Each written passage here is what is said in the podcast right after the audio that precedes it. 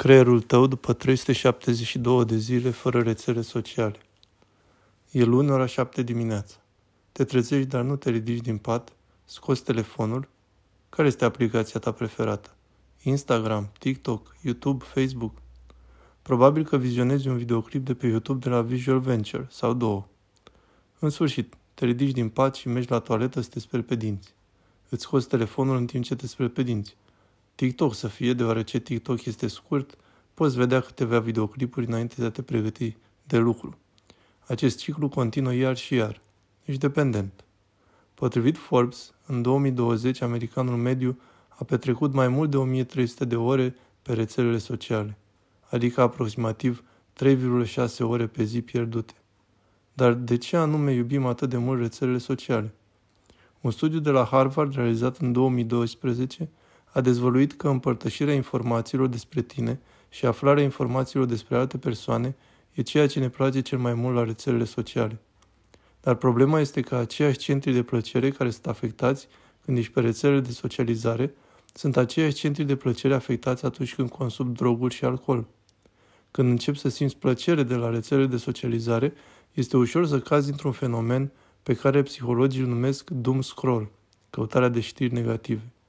Potrivit psihoterapeutului Tess Brigham, doom scrolling este derularea fără gândire prin articole de știri negative, postări pe rețele sociale sau alte platforme de partajare a conținutului.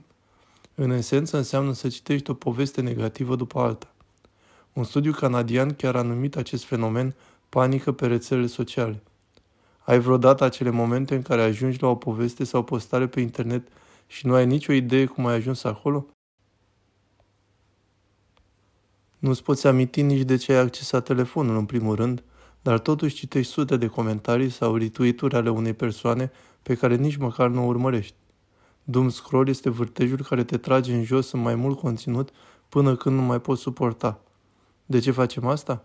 Psihoterapeuții spun că principalul motiv pentru care oamenii fac doom scroll este acela de a avea un sentiment de control într-o lume ce pare fără control.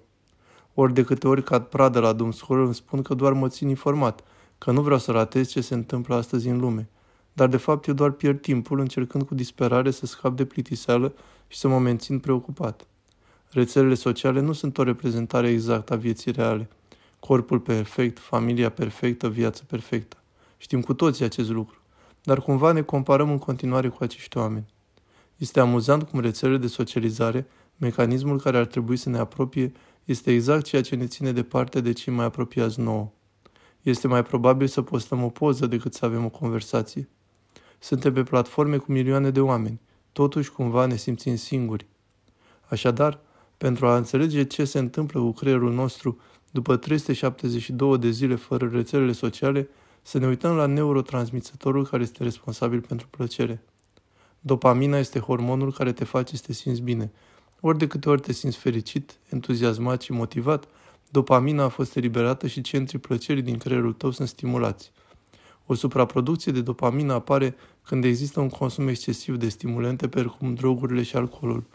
Creierul tău începe să se obișnuiască cu nivelurile ridicate de dopamină și va dori să rămână la acest nivel. De aceea oamenii devin dependenți. Acum trebuie să stai și mai mult pe rețelele sociale pentru a obține același nivel. Între timp, corpul tău e mai puțin capabil să producă dopamină natural, ceea ce duce la scădere emoționale atunci când nu ești la telefon. Problema cu a avea nivelurile de dopamină din creier influențate de rețelele sociale este că, spre deosebire de droguri și alcool, rețelele de socializare sunt ușor accesibile și furnizarea lor e infinită.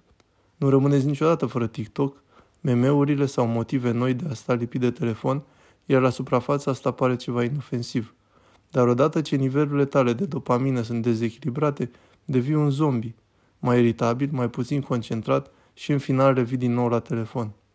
Acum imaginează-ți asta, să trăiești o viață fără rețelele sociale.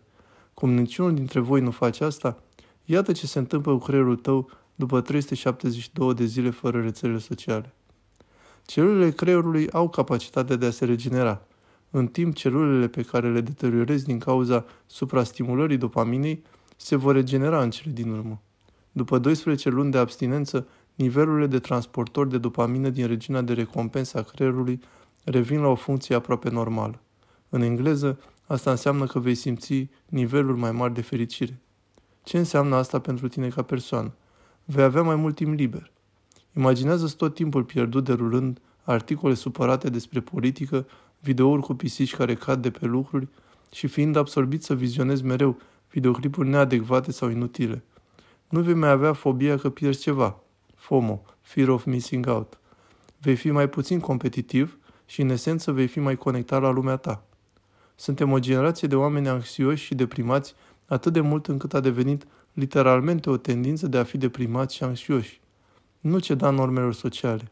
Nu te limita doar la a privi acest videoclip. Fă ceva în privința asta.